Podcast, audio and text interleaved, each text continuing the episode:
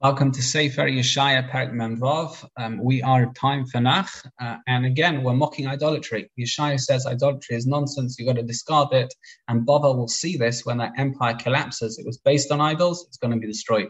Shem looked after Klal Yisrael from their beginning. You know, how can he be, be compared to idols who are lifeless?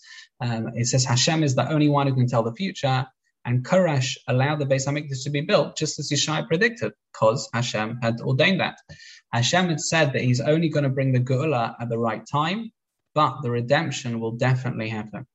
We don't know that time, but it will happen.